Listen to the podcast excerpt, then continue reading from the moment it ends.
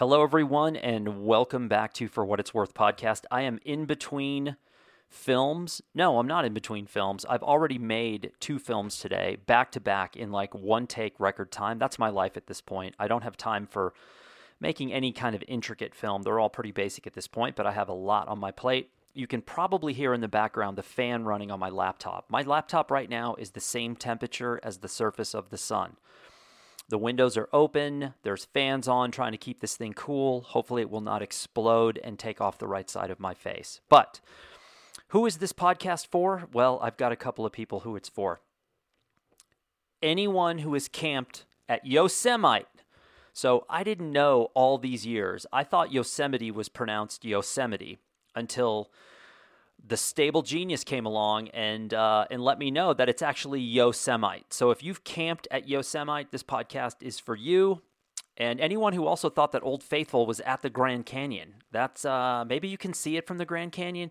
Doubtful, but uh, again, Stable Genius checking in, and uh, that means Stable Genius 2, American Public 0. And this is also for anyone who spent their COVID relief check on a spoiler for their 1983 Honda Civic. If you took that money and you made a homemade spoiler for a stock 1983 Honda Civic, you know who you are, then this podcast is for you. Welcome aboard. Our hero of the week is no longer with us, sadly, is author, journalist Pete Hamill. Pete Hamill was considered, what would the, something of the boroughs, the Bard of the Boroughs, I think was his nickname. If you don't know Pete Hamill, and don't know his journalism and his books, he was a New York legend. The amount of, of copy that he put out in a lifetime is pretty staggering. And if you don't know about Pete Hamill, you should look him up and you should get try to get your hands on anything that he's written over the years. Really remarkable uh, history in journalism and, and writing. The question of the week, and uh, this is a good one. And that noise you're hearing is the feedback from my phone, which has just got done cooking a ham, by the way. How much fun would it be to party with Jerry Falwell Jr.? I mean, how many times is this guy going to get caught in some sort of weird party atmosphere? And I'm thinking, like, no one told me that Liberty University was a party school, and no one told me that organized religion, organized Christianity was this much fun. Because if they had told me that a long time ago, I might, you know, I might be more a part of the church because that guy knows how to party. I know he's taken a step aside, but you know what? I have a sinking suspicion he'll be back. And also, the second question of the week is Is Delaware even a state? Is Delaware still a state? I've never met a single human being from Delaware, ever, at any point in my life. I'm starting to think it's actually just filler in that part. Like, I don't know. Is it still real? Please let me know. All right, points of the week. We've got a bunch here, they're all over the place.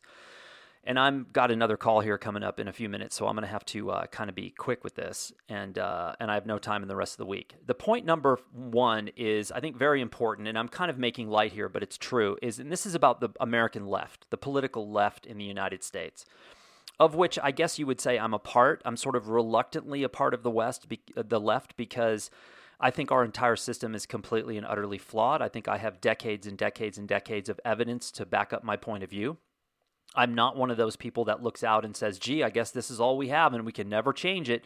Same thing with healthcare. I don't believe that. I think our, our political system needs a definite overhaul. I think corruption is down at the DNA level of politics, regardless of party. But I've noticed something about the left, about supporters of the left, which is they are very, very sensitive. And so, twice in the last week, this has happened which is I personally, and I'm not a doctor, I don't know for sure, I'm just making an observation, is it seems to me that Biden, Joe Biden, might be suffering a little bit of, of cognitive decline, right? I've heard him talk a few times where there were moments where I thought, hmm, seems like he's kind of misfiring a little bit.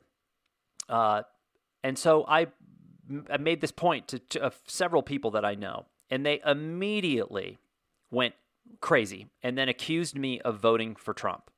So it wasn't just like, you know, well, I, I disagree. You know, I'm not sure he's suffering. It was, you're an a hole. You're part of the problem. And you Trump supporters, they have absolutely the thinnest skin of any group of people I've ever seen. And here is the problem with that is that the left, you better toughen up because what's about to go down in the next two months is going to be the most inhumane, uncivil political battle in the history of our country.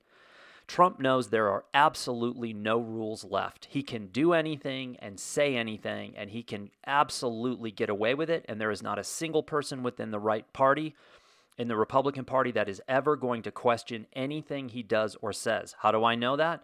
The last four years. And it's gotten progressively worse and worse and worse, and not a single person steps up. Now, you can throw Romney in there if you want. But talk about a feeble little whimper. He has no power, and Trump just crushes him every time he comes out and says anything. So that's not right. I think, for example, the left there was some there was someone I think they're on the East Coast where someone made a move recently to completely abolish the NRA, and I'm thinking to myself, why would you do that now? Why on earth would you rile that base of people? Now the NRA looks as if they're going to collapse on their own. They're they're not in good standing right now. There's a lot of internal strife. They have a lot of uh, subscribers and members of that group who are not happy with the leadership. So they're already teetering. If Biden wins, then do that. Then go after the NRA if that's your mission. To do it now just to me shows a complete sense of disconnect with the general population in America and also the the political climate right now.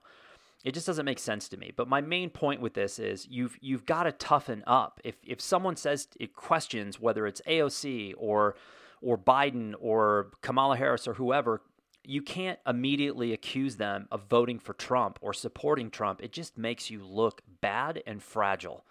So I'm going to vote. Whoever is on the on opposite the ticket of Donald Trump is who I'm going to vote for. They now am I am I thrilled that it's Joe Biden? No, I'm I'm not thrilled anytime our two choices are two 80 year old white men.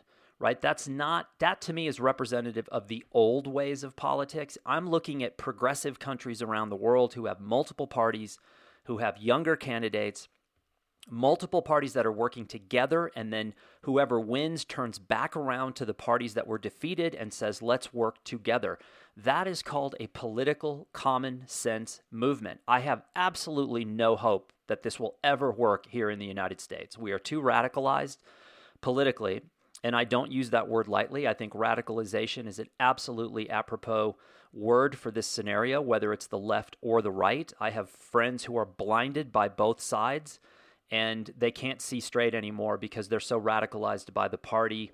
It's disappointing. I'm not really sure what's going to break that chain. And here's the other thing for the left to, to consider, and I don't really know if there's any good solution out of this. What if Biden wins? Hopefully, Jesus, hopefully he wins. So then what? He's inheriting one of the most dismantled, broken political apparatuses we have ever seen. It will take decades to undo what this administration has done. Decades, if there's any chance at all. So Biden wins. He comes into a system that is in absolute and total disarray. And by the way, don't don't be surprised if if Trump loses and that administration just basically uses the scorched earth mentality when they leave office to break and destroy as much as possible, because they're going every single thing that he's done wrong, they're going to blame Biden for. They did the same thing. Uh, you know, Obama took the blame for for Bush Bush Jr and and Biden's going to get slammed. So the Democrats here might be looking at a long-term headache because if if he, if he inherits this destroyed system and 4 years later it's still in disarray, the Dems are in major trouble. So again, can we just have a third party? Like let's have the common sense party. And I'll design the green zipped up jumpsuit that we'll have with patches on the sleeve. It'll kind of look like NASA, the Salvation Army, and uh, I don't know, and a custodian's, you know, jumpsuit all rolled into one. I can totally design that. Okay, point number two. An update. I'm sitting here in, in my second desk in my office, and, and literally six inches from my nose is a stack of AG23 boxes that were that I'm getting ready to send out.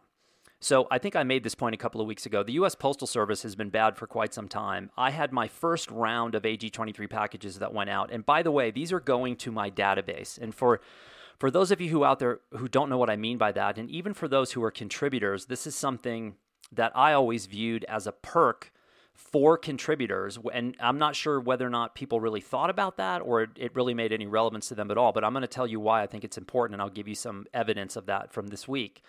So I've been sending AG23 copies out in gray uh, clamshell boxes, and inside is a thank you note, a t shirt, and a zine in a, in a slipcase my database is sacred. I've built it over the last 25 years. It has names of people from finance to industry to art to publishing, curation, etc. It's a bunch of really high-level people that I've met over the years. I have a personal personal relationship with them.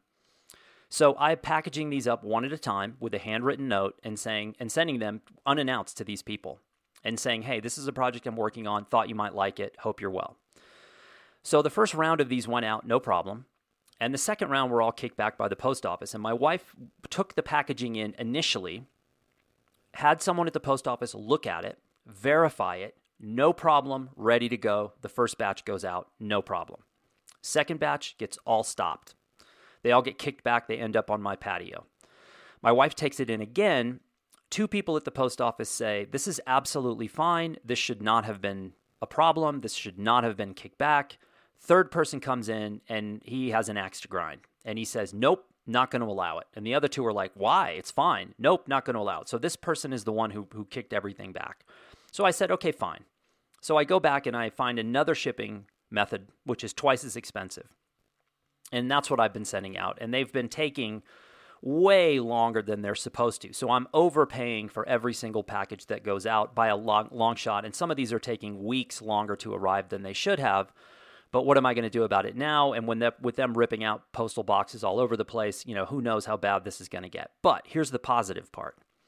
So yesterday alone, I got emails from one of the best book packagers I know, one of the book best book editors I know, one of the best graphic and overall designers that I know, and these people are scattered all over the place. And two of the best photojournalists in the history of American photojournalism wrote me and said, Wow, what is this? Um, t- two of these people called me and said, Is there any way that we can have a phone call? Because I want to know more about this. And I want to know the history and the story and the methodology and, and basically the direction that you're going and one of the people wrote and said, "How do I get in the issue, the next issue?"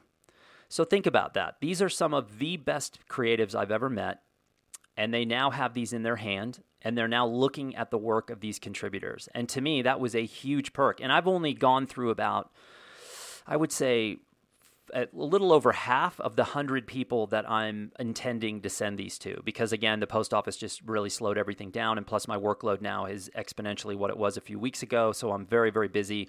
A lot of them I'm delivering also to people in person here in Santa Fe. This town is loaded with some of the most cool the coolest people, talented people and there's a bunch of organizations here in town that I want to get AG23 to that I just don't have a personal contact with yet. Uh, there's a place called the Lannan Foundation. There's a place called Santa Fe Institute. I would love to get one of these in there and just meet some of those folks because they're doing really wonderful projects. And I think they would be interested in this and potentially might lead to, to some submissions in the, in the future. So that's my AG23 update. Number three college students are dumb and self centered in a completely unique way that is very reflective of our time. Let me repeat that. College students are dumb and self centered in a really unique way, reflective of the technology of our time.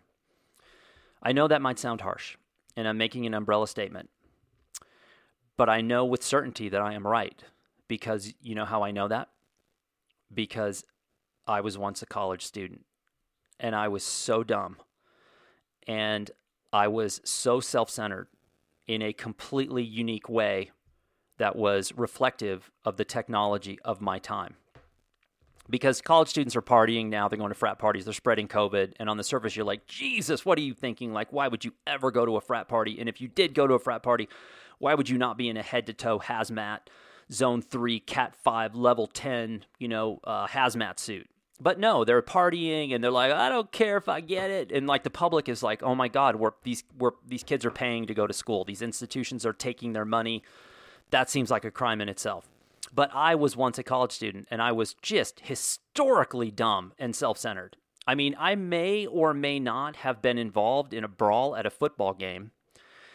After watching Enter the Dragon in the dorm room, there may have or may not have been margaritas involved.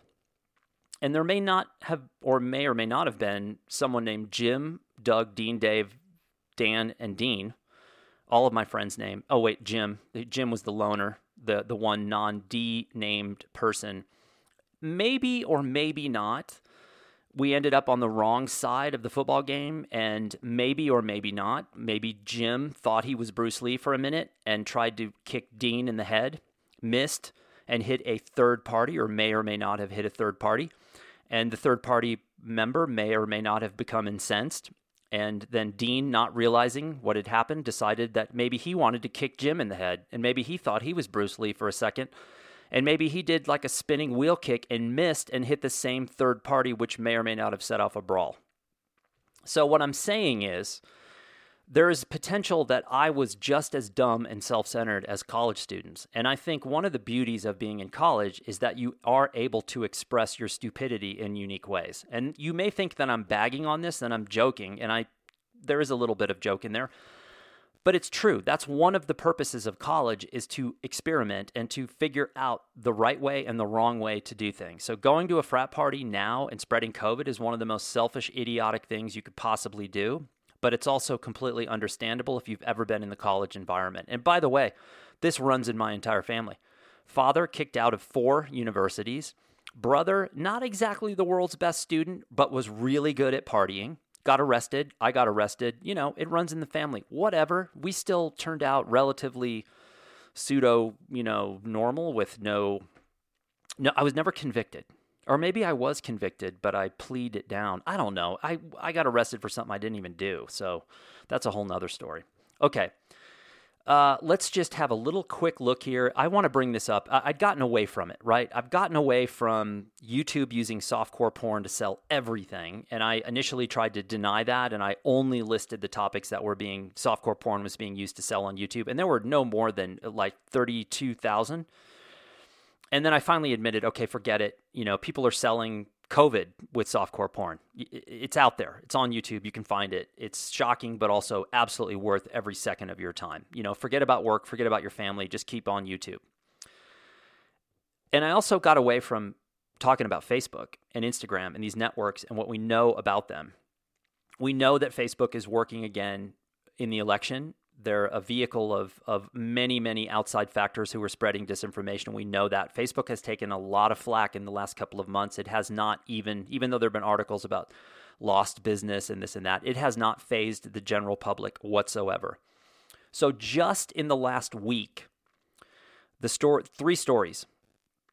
There was Facebook is too big to fail, and if it goes away, there will be quote grand and sweeping harm to society based both financially and societal, meaning that people are so emotionally invested in the platform. If it was to go away, there would be ruin left behind, not just financial, but uh, emotional and societal. That if that doesn't terrify you, I don't know what what could. That to me is is is as terrifying as the virus that's spreading because in a way that's what facebook is it was and started as is a virus a social virus that took over. The same could be said for instagram. I think instagram is even a more destructive uh, platform right now.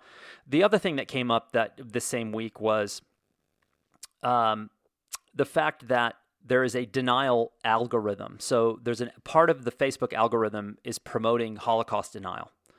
And again, it's so weird. There's so so much anti-Semitic noise coming out of that platform and that and the leadership and it doesn't make sense to me. It's just is such a wild horrible transgression. And again they know they're almost like trump where they kind of know that it doesn't matter what they do or say. You know today they took down some qanon uh, websites 10000 sites. That is a drop in the bucket and it should have happened a long long time ago these platforms, you know, Instagram being the fave of the white nationalist groups, again, if you're using these platforms, there is no way to deny being part of the problem. You know, we all make excuses. I might, in fact, have to, you know, submit work to other social media channels in the in the future. I don't know. I mean, if that becomes part of my job, I have to weigh how bad you know they these folks need that or whatever. We're all in in this sort of compromised scenario. Now i deleted all my accounts a long time ago. I have no intention of ever having accounts on facebook or instagram ever again. I'm so much happier not being on there. I have so much more time. Like i said i did two complete youtube films already today which was to concept write film edit export and upload. I did that and that's quite a bit in addition to all of the blurb work that I had to do on top of it. So, all the meetings, all the planning, all the calls, all the paperwork, I wrote blog posts, and now I'm doing a podcast because I'm not wasting my time on social media. So, if you're on there and you think that this is something you absolutely have to do, okay, well, then you have to make decisions. But otherwise, why would you still be on there and be part of the problem? It's mystifying. Write in, let me know. I'm curious. Okay. Number five, uh, this week I saw two brand, big brand campaigns, big ones, that had everything in place. They were actually, the way that they were delivered to me was, was nice, it was strategic the design of the delivery was nice and strategic and beautiful and I and it caught my eye and I thought, wow, the design is cool and the delivery is cool and this is great. And then I saw the photography. And I was like, "Oh no. Oh no, no, no, no, no, no. Please let please God, do not let this happen." The photography was bad. It was just Instagram. You know, it was just that content, that sculptured, perfected, everything you've seen a thousand times over it was landscapes and specific color and felt hats and every single thing you've seen 10,000 times. And in my head, I thought, is this really where we're at? That we're all in the same funnel? Like we're supposed to be creative. We're supposed to be pioneering. We're supposed to be risk takers. We're supposed to be cutting edge creatives. And yet everyone's falling into the content scheme and I know exactly what's happening. It's their it's their marketing team, it's the data analytics people saying this is what people respond to, this is what we're going to do. But let's let's look back on advertising over the years, right? Advertising campaigns, there's a lot of one there's a lot of advertising campaigns that fall flat. And I think the Super Bowl is a great place to look. You know, everybody talks about the Super Bowl. The game typically sucks, but the advertising is why a lot of people tune in. And over the last decade for me, there have been it's just been a steady decline and I don't know why. The costs are going exponentially through the roof, but yet the quality, every year there's maybe one or two that come out. And I think print advertising is very similar. And I think if you go back to the 60s and 70s and even 80s, there were so many more pioneering ad campaigns where people just like stopped in their tracks and said, wow, you know, this is so different and so interesting. And I hardly ever see those anymore. Hardly ever. And I'm looking around. I mean, I'm exposed to a lot of brands and a lot of messaging, and it's very rare. And so this week, when two more arrived, and I know the kind of team and, and personnel power, meetings, budget behind what are behind these campaigns. I have a pretty good idea because I've been working in a marketing department for 10 years. And so it's just like disheartening to go, God, this this all looks the same. And look, I'm not I'm not immune to this. Occasionally I will find myself thinking about making a film, for example, on YouTube and I'll think about it and then I'll question why I was thinking about making that style of film. And I think to myself, why would I do that? Because everybody else is already doing that. Why would I not like go out and take some time and really just sit down and say, what is it that I actually really want to make? And then just make that. So I hope we sort of fall back into the risk taking world of advertising and creation, but I don't know. I might be holding my breath. Okay, no, point number six is about YouTube analytics.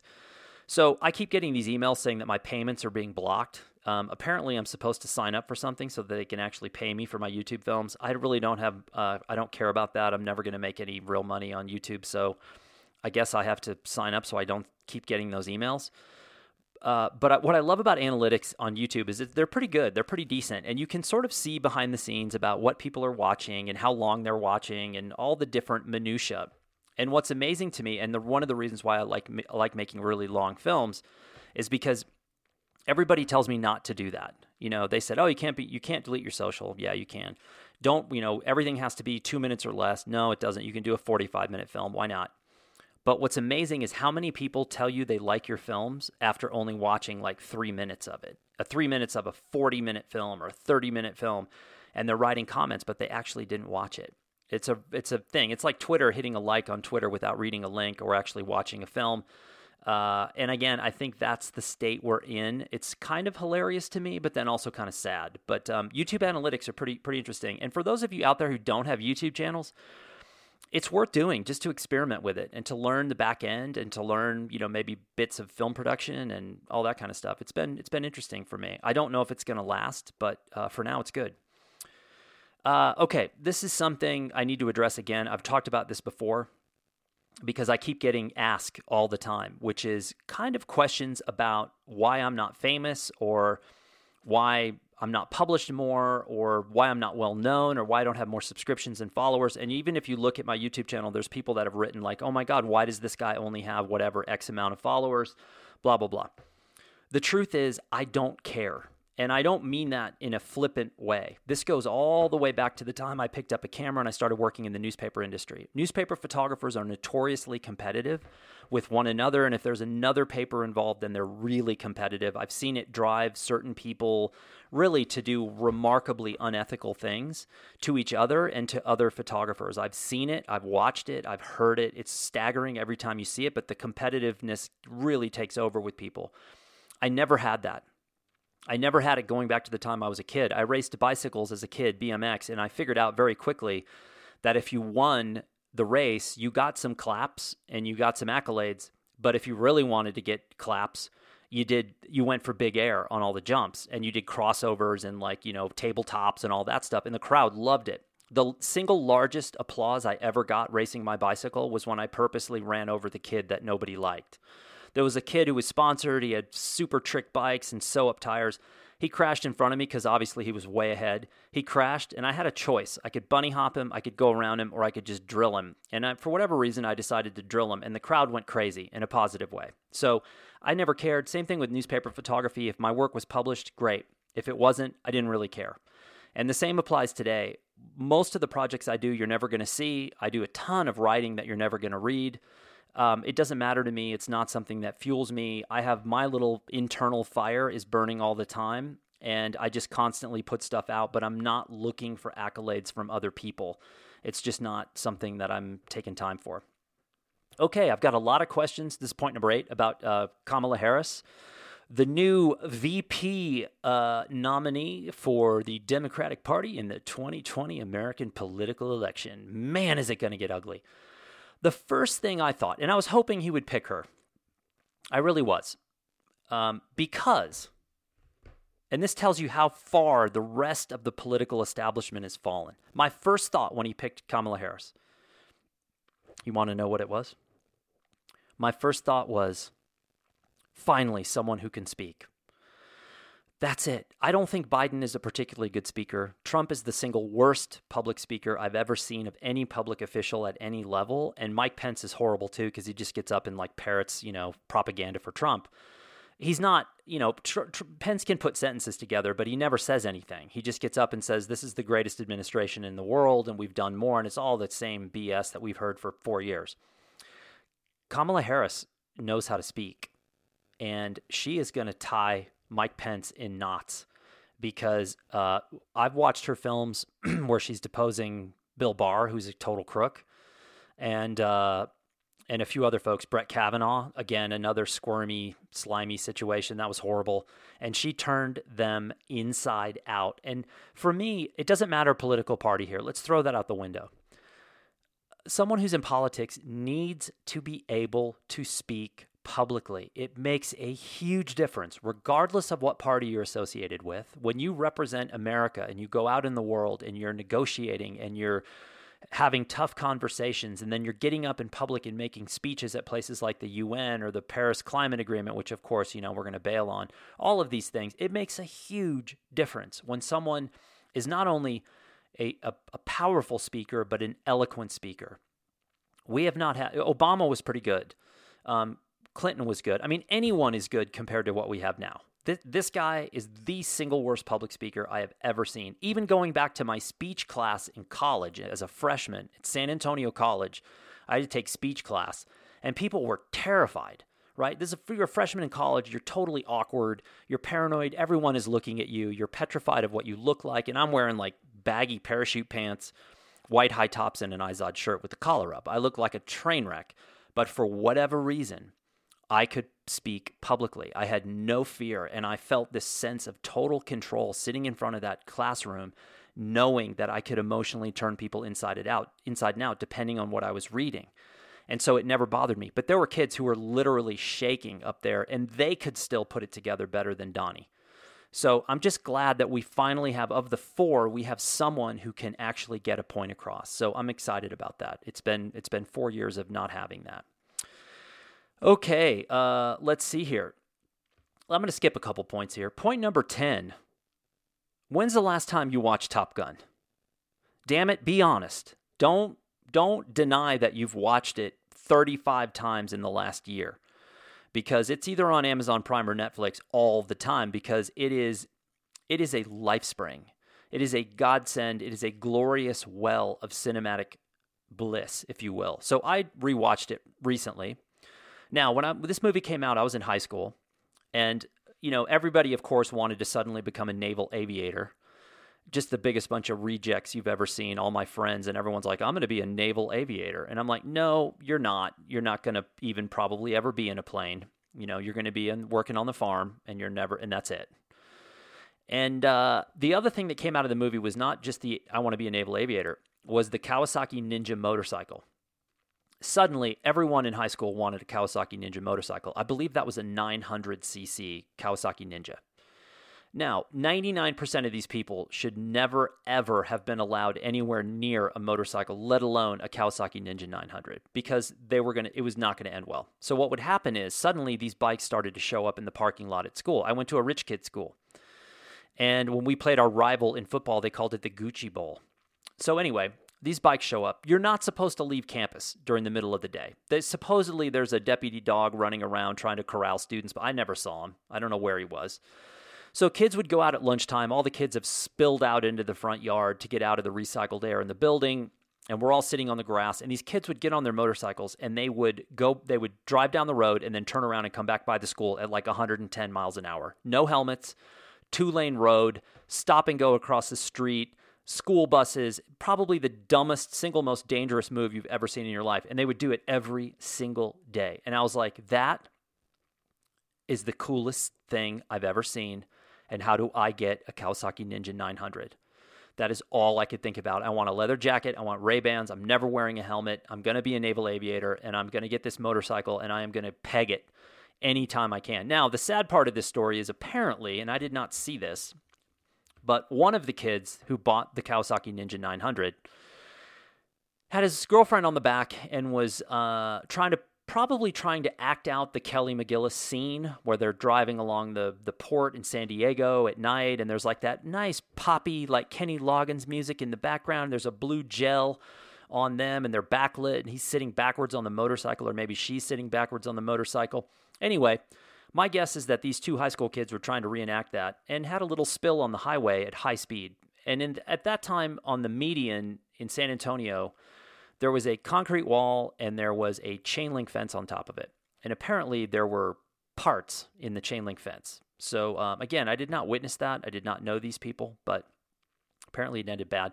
The point is, Top Gun is needs to be mandatory on your viewing list coming up. And apparently there's another one they're coming out with, which um, you know, it's probably going to be decent now because special effects are so good and camera techs are so good they've probably strapped these uh, cameras on jets, and that's going to be pretty interesting. But my God, if you're a photographer, if you're not buying a 40 blue gel right now, you're missing out. And by the way, backlit everything in a smoke machine on every shoot you possibly can. Okay, point number 11 is yes, we all heard the story yesterday. We all read the story. Uh, the Trump administration has now officially opened up the Arctic National Wildlife Refuge for drilling. They are going to drill the living hell out of this area. It's been protected for over 60 years.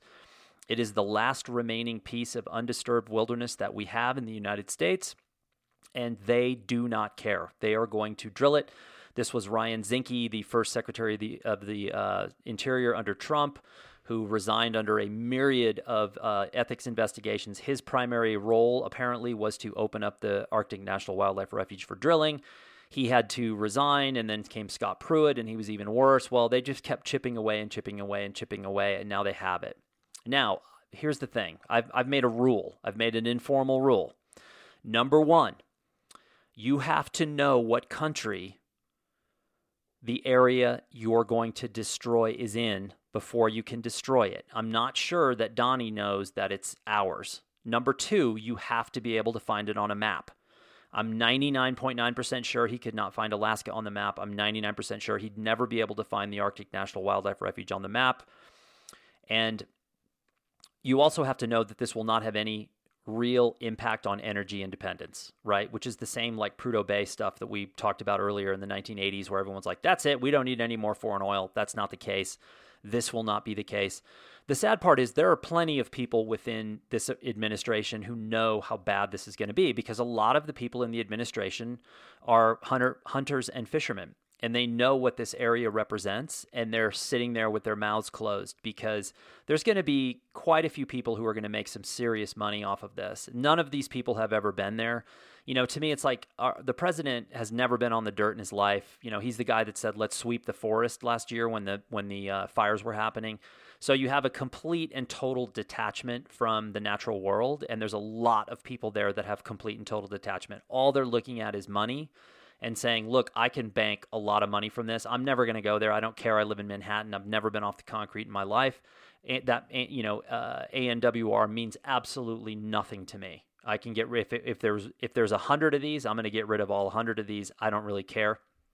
One of the intriguing aspects of this to me was highlighted a couple of weeks ago when there was another mine and drilling operation that was that had gained approval in Alaska and and Don Jr. tweeted about it and said, you know, maybe we need to rethink this or maybe we need to stop this because he hunts and fishes. And one of the bizarre things about politics in America is how many people vote for a candidate who is who basically um, goes against everything they stand for and everything they love. So it's always mind-boggling to me to see people who hunt and fish being so vehemently vocal in favor of Trump, who's doing nothing but selling off the lands where you hunt and fish and ruining water and allowing drilling and mining and everything else. And here's the thing it's not that we don't need drilling and mining. We do. If we're going to keep under the current system that we have of, of utilizing the sort of modes of transport and energy, we have to keep creating fossil fuels. But there's a smart way to do it and there's a dumb, greedy way to do it. And we seem to really specialize in the dumb and greedy way of doing things. And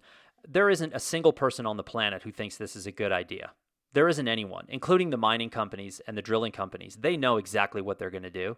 It's just like the, the groups who are drilling in the Gulf of Mexico, BP, when they had the oil spill. If you if you if you had an honesty meter on people and said, "You think this is a really good idea?" They'd be like, "Absolutely not." Are you going to be able to keep this clean? Absolutely not. It's the same thing, and i am reading a book right now about uh, uranium mining on the Navajo reservation in the 50s. So you had when the when we tested the atomic bomb and then dropped two bombs on Japan, the, the Russians immediately began to work on their own bomb. And so there was a, an arms race, which began the beginnings of the Cold War. And one of the materials required was uranium, which at the time was primarily coming out of the Congo. And the American government said, wow, that's 10,000 miles away. There's a million ways of disrupting that supply chain. We better find another way of doing this. And so they found uranium on the Navajo Nation.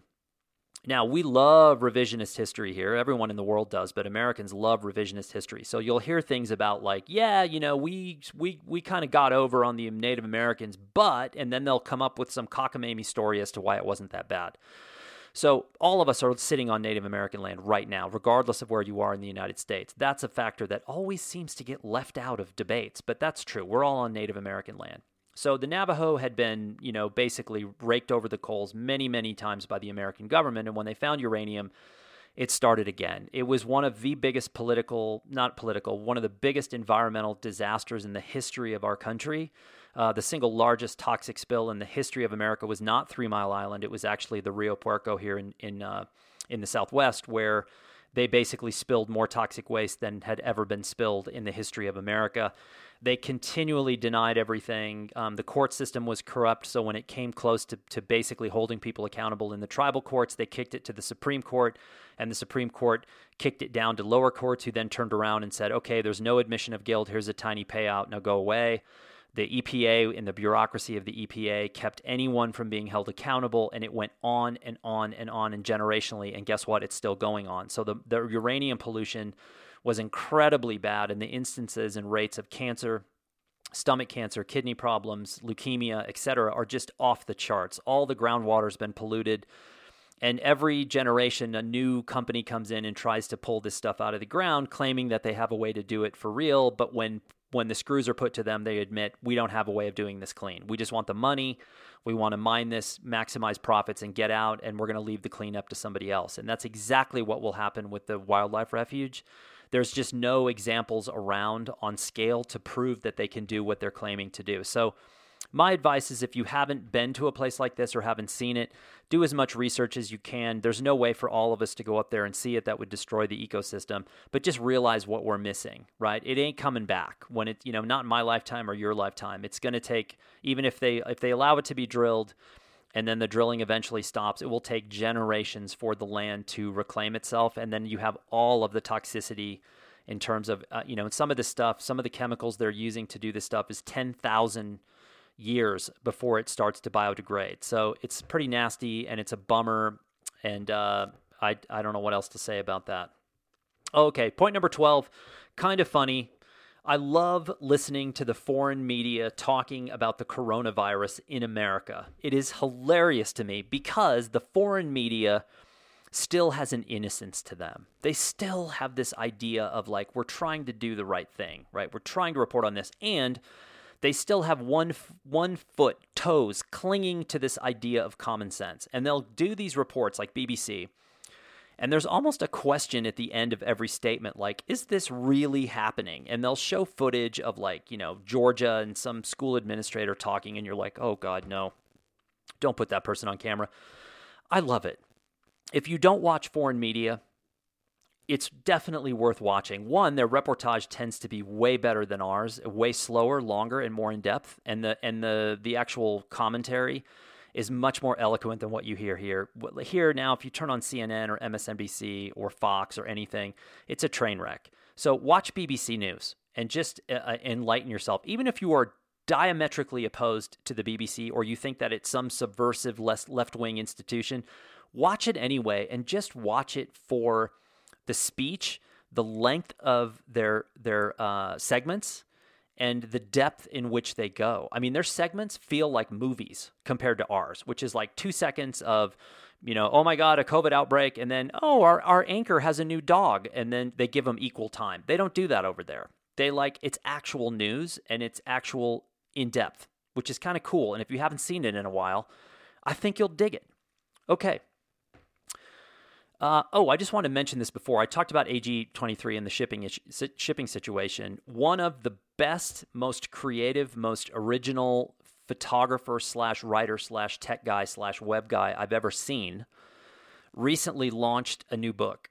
And his books are, are absolutely incredibly beautiful and really well done. His photography is is super solid, but it's not my favorite photography in the world but it's good. And he is like as well rounded as a creative as anyone I've ever seen.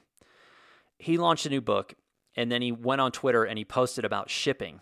And he was talking about shipping costs and using tracking and saying, I'm never going to ship a book without tracking. But I've had so many complaints about international shipping.